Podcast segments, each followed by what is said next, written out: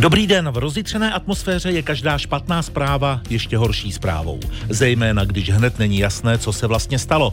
Od večera informujeme o tom, že v polské vsi Přebudov, nedaleko hranic s Ukrajinou, dopadla raketa zřejmě vyrobená v Rusku. Polské ministerstvo zahraničí neříká, kdo raketu vystřelil. Moskva své zapojení popřela. Pohybujeme se tedy na docela dlouhé přímce od chyby, náhody, provokace až po záměrný čin. Těch verzí je několik. Radiožurnál A Plus zařazují speciální nikoli se záměrem vyvolat ještě větší nervozitu. Naopak, pokusit se věcně popsat, co se stalo, jaké jsou reakce a vůbec v jaké fázi je momentálně ruská invaze na Ukrajinu. Speciál radiožurnálu a Českého rozhlasu Plus. A na začátku speciálu míříme přímo do polského Převodova, kam měla raketa dopadnout. Je tam zahraniční zpravodaj České televize Jan Šilhan. Jen dobré ráno. Dobré ráno vám i Českého rozhlasu. Jak blízko se vám k tomu místu výbuchu podařilo dostat? My se v tuto chvíli nacházíme na jedné z výjezdových eh, míst, z výjezdových cest eh, právě z této vesnice a jsme zhruba 300 metrů od místa, jak nám místní ředitelka základní školy, kde vzniklo takové improvizované pracoviště a tiskové středisko pro eh, novináře nejen z Polska, ale i z dalších zemí, tak tvrdí, že bylo zhruba 300 metrů od onoho místa a jen dodám další informaci, že k onomu úderu na zemědělský stroj, tak jak to podle těch posledních informací vypadá, mělo dojít zhruba 30 metrů od prvních obytných prostor. Chvíli ale nemůžeme jít dál. Všechny výjezdové Eh, místa policie už od eh, časného ránu, respektive už od brzké noci de facto kontroluje a nikoho s výjimkou místních rezidentů a nebo dalších příslušníků bezpečnostních složek tam nepouští. A takže ta situace nás, novinářů, je v tuto chvíli poměrně uh, složitá, nemáme moci, jak se tam dostat, jsme v podstatě odkázáni jenom na těch několik fotografií či video, které v tuto chvíli kolují po sociálních sítích. Podle agentury AP raketu mohly vypálit ukrajinské ozbrojené síly, když mířili na ruskou střelu. E, můžete alespoň podle těch dostupných informací říct, co mohla být cílem té tedy původní ruské střely, na kterou ukrajinské rakety pravděpodobně mířily? Tam jsou nějaké strategické body v okolí? Velmi pravděpodobně to budou infrastrukturní body. Hovoří se o tom, že to mohla být například blízká železniční straně, stanice, která se nachází na ukrajinské straně, eh, nebo to mohlo být například jedna z důležitých základen, které se nacházejí v perimetru několika kilometrů až maximálně desítek kilometrů, ale také to mohl být eh, ten fakt, že v oblasti se nachází poměrně důležitý energetický eh, středobod spotnice mezi Polskem a Ukrajinou, kde se nachází důležité eh, transferové stavbiště. A to mohlo být právě cílem onoho úderu. Eh, připomeňme, že v posledních dnech je to právě infrastruktura, jsou to energetické cíle, jsou to třeba vodovody a další důležité věci, kterými se Rusko snaží pravděpodobně znepříjemnit Ukrajině tu nadcházející zimu. Spravodaj České televize Jan Šilhan živě pro speciál radiožurnálu a Českého rozhlasu Plus od polského městečka Převodov. Děkuji, naslyšenou. Děkuji, hezký zbytek dne. Vývoj situace už řadu hodin podrobně sledují také v sídlech Evropské unie a Severoatlantické aliance. Dopoledne se kvůli tomu scházejí velvyslanci aliančních států. Jejich schůzku bude přímo v Bruselu sledovat zpravodaj Českého rozhlasu Viktor Daněk. Viktor, dobrý den. Hezké ráno. Co by jednání velvyslanců v centrále NATO mohlo přinést? Polsko, ostatní alianční státy především seznámí s dostupnými informacemi o ověřená fakta, kde v tuto chvíli především, jak už večer opakovaně zdůraznil polský premiér Mateusz Moravěcký, když vyzýval veřejnost ke klidu. Totež před ním uvedl také generální tajemník aliance Jens Stoltenberg. Všimněme si, jak pečlivě se vzhledem k vážnosti situace zatím nejvyšší představitelé NATO, Evropské unie, amerického Pentagonu i Polska drží toho, že mluví pouze o explozi, zbytek je podle nich předmětem vyšetřování, takže Česká ministrně obrany Jana Černochová z ODS v tom byla tudíž z aliančních zemí poměrně osamocená, když už večer, ještě než zasedla polská vláda, psala o potvrzené ruské raketě. Co později v noci polské ministerstvo zahraničí dokázalo skutečně potvrdit je, že šlo o raketu ruské výroby, nikoli však kdo ji mohl odpálit. Uvidíme, jestli tedy bude polský velvyslanec při NATO eh, Tomáš Šatkovský eh, dnes schopný říci tady více. No a především se čeká na to, zda dnes Varšava aktivuje článek 4 Severoatlantické smlouvy. Pokud by na spuštění tohoto článku, tedy článku 4 aliančního paktu skutečně došlo. Jaké by to mělo mít důsledky? Jak by to vypadalo? Článek 4 je výrazně slabší možnost než známý článek 5 kolektivní obrany, kde se útok na jednoho považuje za útok na všechny. V článku 4 se mluví pouze o konzultacích mezi aliančními státy v situaci ohrožení územní celistvosti, politické nezávislosti anebo bezpečnosti země. Jeho aktivace by tedy byla důležitým potvrzením, že z pohledu Polska je bezpečnost země skutečně ohrožena, ale spojence článek 4 nezavazuje k žádné akci, tedy rozhodně ne třeba k automatickému nasazení spojeneckých armád. Generální tajemník NATO i alianční státy nicméně ubezpečují, že stojí pevně po polském boku a jsou připravené Varšavě podle potřeb jakkoliv pomoci.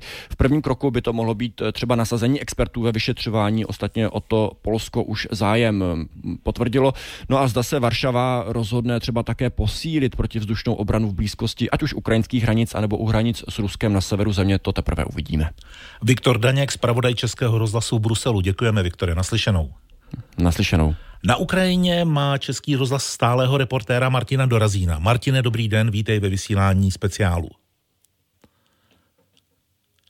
Martine, eh, slyšíme se?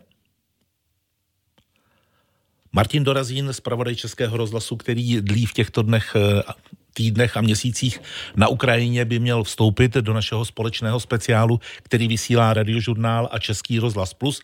Máme k němu pár otázek, protože ta situace od včerejšího večera není vůbec vyjasněná. Po těch úvodních informacích se samozřejmě všechno zpřesňovalo, vyjadřovalo se k tomu různí státníci. Dnes už tedy víme, že podle názoru amerického prezidenta Joea Bidena by mohlo dojít k tomu, že ta, nebo tak, že ta raketa pravděpodobně nemohla být vystřelena z ruského území. Soudí tam, soudí se podle té trajektorie e, zmíněné e, rakety a přinášíme i další informace. Uslyšíte ve speciálu a věříme, že se s Martinem Dorazínem e, dokážeme ano, znovu spojit, se. což se nám teď povedlo. Martine, dobrý den. Eh, dobrý den. Ten výpadek byl způsobený tím, že mi do telefonu chodí automatická oznámení o začátku leteckého poplachu. Nejde to nějak regulovat, prostě lidi musí dostat včas toto upozornění a to způsobuje, že vypadává jiné spojení, takže tolik na vysvětlenou. Přijmi od nás eh, samozřejmě pochopení pro tuhle situaci, protože bezpečnost je na prvním místě. Eh, s jakým prohlášením okolo té rakety dopadnuvší v Polsku vystoupil ukrajinský prezident, případně další ukrajinští politici?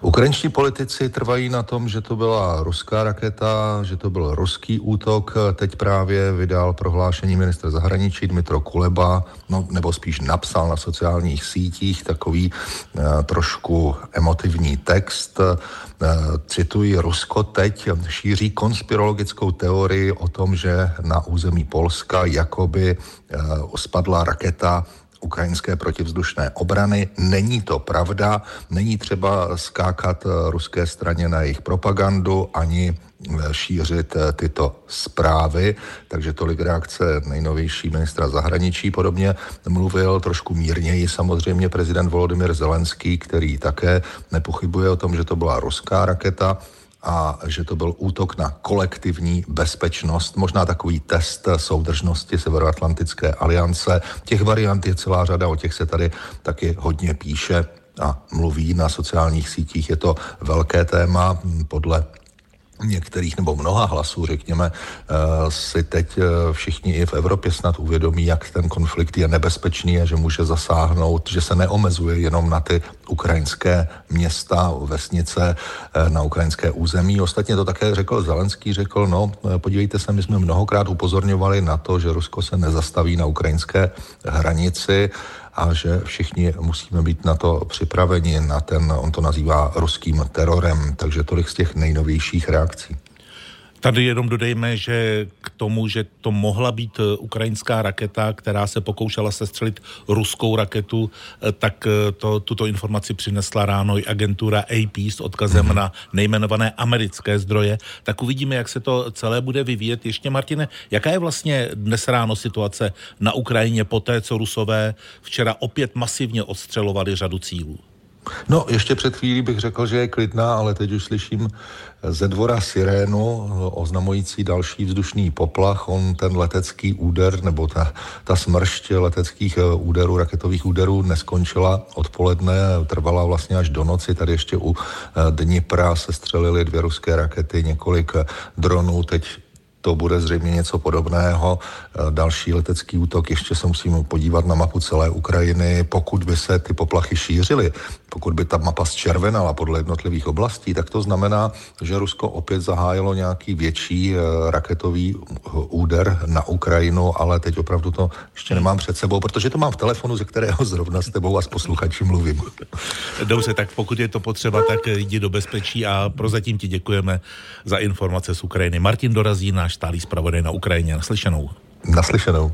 Speciál radiožurnálu a Českého rozhlasu Plus. Dalším hostem v našem vysílání je poslanec a předseda sněmovního výboru pro bezpečnost Pavel Žáček z občanské demokratické strany. Dobré ráno. Dobrý den. Jaké má, vy máte informace o dopadu rakety na polské území? Jste nějak v kontaktu s ministriní obrany? Tak já vycházím také z těch uh, veřejných zdrojů. Už od večera, kdy jsem to poprvé komentoval. Máme zde dvě verze, nicméně ten výnik je naprosto jasný. Tím je Ruská federace a její ozbrojené síly, které prostě rozpoutají ten konflikt a který se šíří bohužel i na, na stranu Evropské unie a e, za východní křídlo státu NATO. Poslanecká sněmovna označila Rusko za teroristický stát.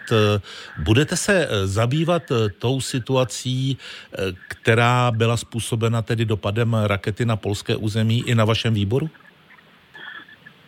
Já to zatím nevím, budeme mít až příští Nicméně určitě bychom měli podpořit jakákoliv opatření, které přijme na to, podpořit naše polské přátelé. A myslím si, že bychom se měli vrátit k té ideji, která zde byla z březnu, která se týká vytvoření bezletové zóny nebo zóny, která by chráněna například prostředky z Polska a která by zasahovala i nad západní Ukrajinu. Protože to je jediná možnost, která by mohla vyloučit tyto mimořádné události a tyto incidenty, které vedou k té eskalaci způsobené ruskou Putinovou agresí. Je podle vás na místě, anebo odhadujete, že k tomu dojde aktivace článku 4 Severoatlantické smlouvy? E, samozřejmě nevím, ty, ty zprávy z pozdního večera byly, že by k tomu měli dneska e, polští přátelé přistoupit. Rozhodně e, se, se sejde Severoatlantická rada respektive naši všichni zástupci v centrále NATO, rozhodně se to musí analyzovat, protože určitě jsou informace těch spravodajských zdrojů, eh, které jsou schopny, byly schopny detekovat a byly schopny zachytit, jak ta raketa eh, letěla, odkud startovala, jaký byl její cíl, zda došlo ke kolizi nebo nedošlo. A myslím si, že polská strana bude zcela oprávněně chtít to prostě jednou provždy vyřešit. Čili buď by to, buď by to mělo být podporou ukrajinské protivzdušné obrany, to znamená dodání nějakých dalších systémů, anebo na základě dohody Ukrajinou. Dneska prostě ta včerejší situace, ať už to bylo, jak to bylo, eh, překročila určitou red, red line, o které jsme se hm, dříve bavili, že byla nepřekročitelná, že by prostě na západní Ukrajinou byl vytvořen systém, kde, do kterého by vstoupilo například Polsko a který by chránilo, chránili eh, polské orgány. Já si myslím, že to je na stole a že bychom se o tom bavit měli. O tom budeme mluvit i v následujícím rozhovoru. Pro tuto chvíli děkuji předsedovi sněmovního výboru pro bezpečnost Pavlu Žáčkovi z občanské demokratické strany. Naslyšenou. Děkuji, hezký den. Speciál radiožurnálu a Českého rozhlasu Plus. Ve vysílání radiožurnálu a Českého rozhlasu Plus teď vítám bývalého náčelníka generálního štábu armády České republiky Jiřího Šedivého. Dobré ráno, pane generále. Dobré ráno. Krátce po oznámení, že v Polsku nastala exploze, při níž zahynuli dva lidé, nabrala na obrátkách zejména debata na sociálních sítích od konstatování, že začala třetí světová válka, až po názor, že si to udělali Poláci sami jako jistý druh provokace Ruska.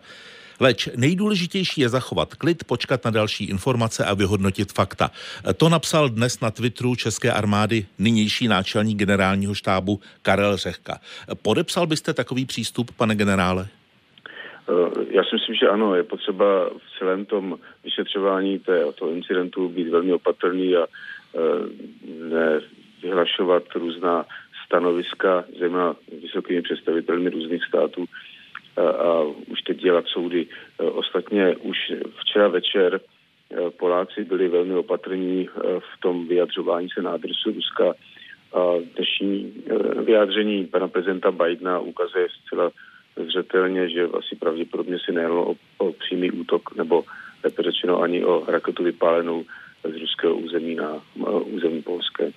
Zpřesním to jenom americký prezident Joe Biden eh, prohlásil, že vzhledem k trajektorii té střely je nepravděpodobné, že by raketa byla odpálena z Ruska. Existuje nějaká možnost technická, jak tohle ověřit?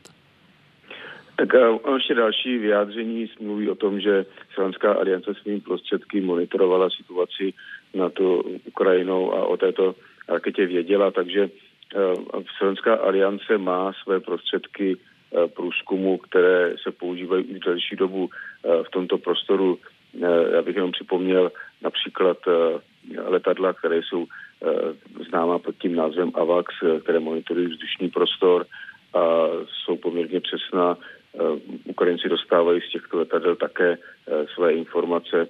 Já si myslím, že to vyhodnocení, které se provádí, samozřejmě ještě bude nějakou dobu trvat, ale ty předběžné informace, které byly předány už teď eh, do veřejného prostoru, ukazují na to, že asi pravděpodobně skutečně se nejednalo o cílený útok ruské rakety nebo Ruska jako agresora vůči Ukrajině, ale že se jednalo o nešťastnou náhodu.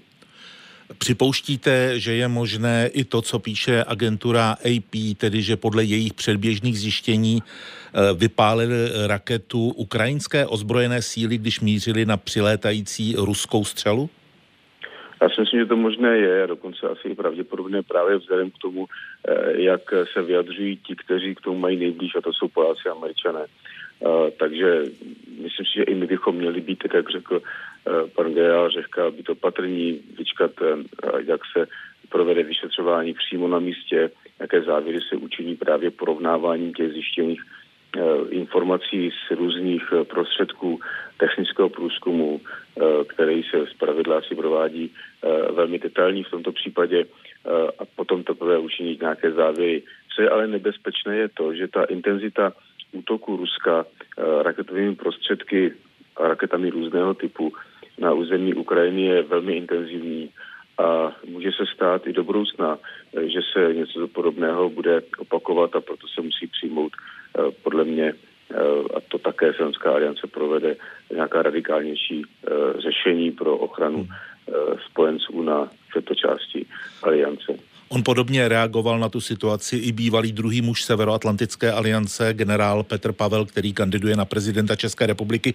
Mluvil o tom, že tak jako tak je potřeba přijmout preventivní vojenská opatření nejenom v Polsku, ale i v dalších okolních státech. Jakou by měla mít podobu?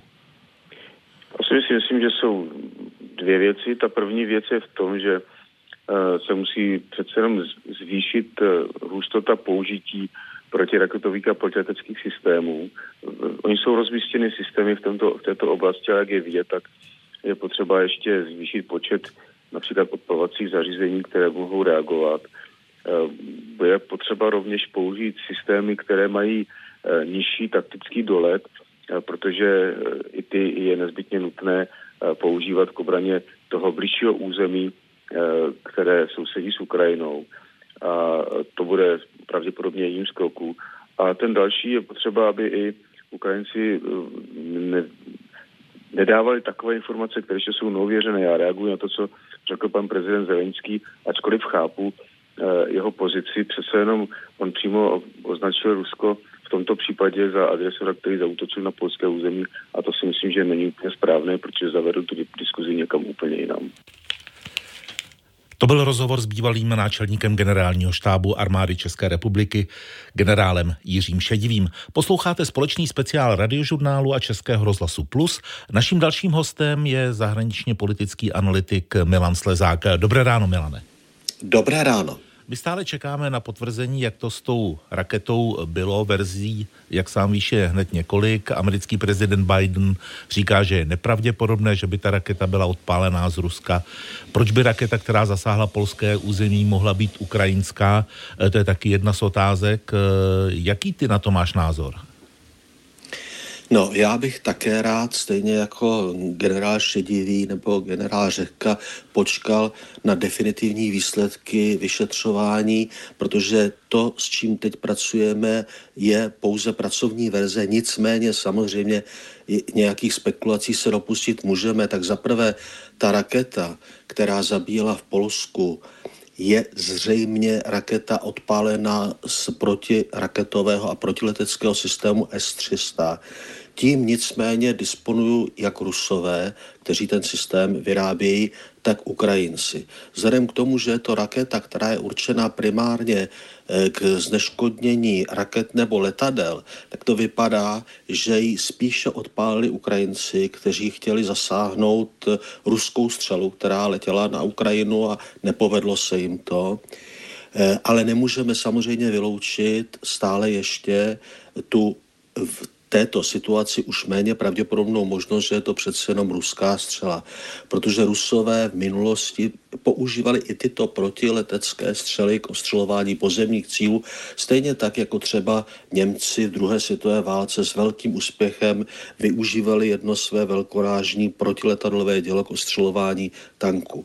Pokud je ale o ty eh, o ty jaksi indicie, které by mohly nasvědčovat tomu, že jde o zmílenou eh, eh, ukrajinskou střelu, tak bych pak ještě připomněl, kromě toho, co jsme tady slyšeli o té obezřetnosti západních politiků, která také o něčem vypovídá, když se mají vyjádřit tomu, eh, kdo jak si tu střelu vypálil, tak bych připomněl i ten cíl, eh, na který raketa dopadla, bylo to obilné pole, byl to traktor naložený obilí. Myslím si, že kdyby Rusové cíleně což bych chtěl zdůraznit, cíleně chtěli ostřelovat Polsko, tak by pravděpodobně zvolili jiný cíl.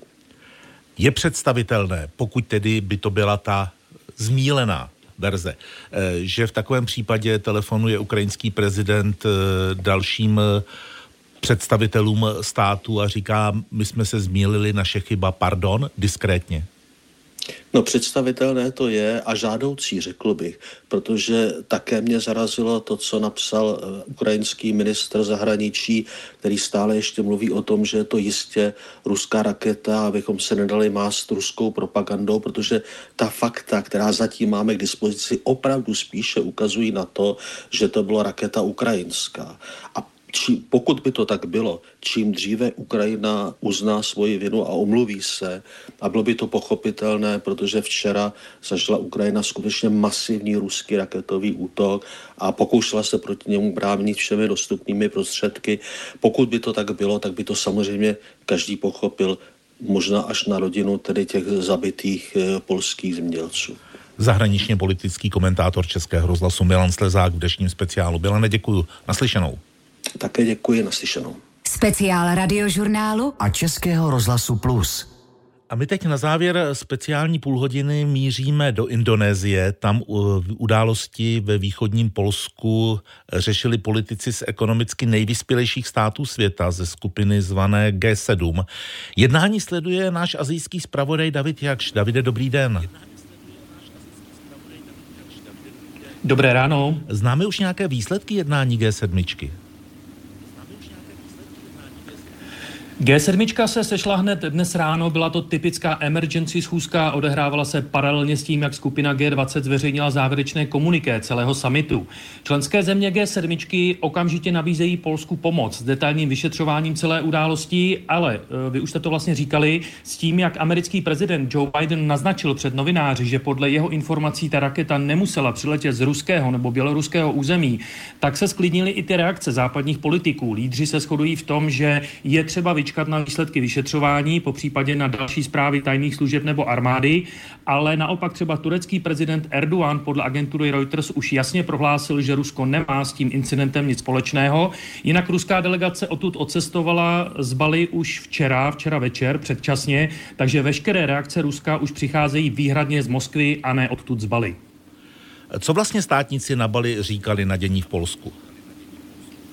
No tak už dnes ráno většina účastníků promítla ten svůj postoj vůči Rusku do textu závěrečného komuniké samitu. V něm se říká, že většina členských států skupiny G20 ostře odsuzuje ruskou agresi na Ukrajině a tahle formulace je velkou diplomatickou porážkou Ruska. Ta poslední událost na polsko-ukrajinské hranici ještě více prohloubila nedůvěru G20 vůči Rusku, ale pokud se prokáže, že Moskva za tím incidentem nestojí, tak pro některé členské země G20 to bude signál, aby i nadále eh, jak si vystupovali vůči Rusku mnohem schovývavěji. Platí to hlavně pro Saudskou Arábii, Indii nebo Indonésii.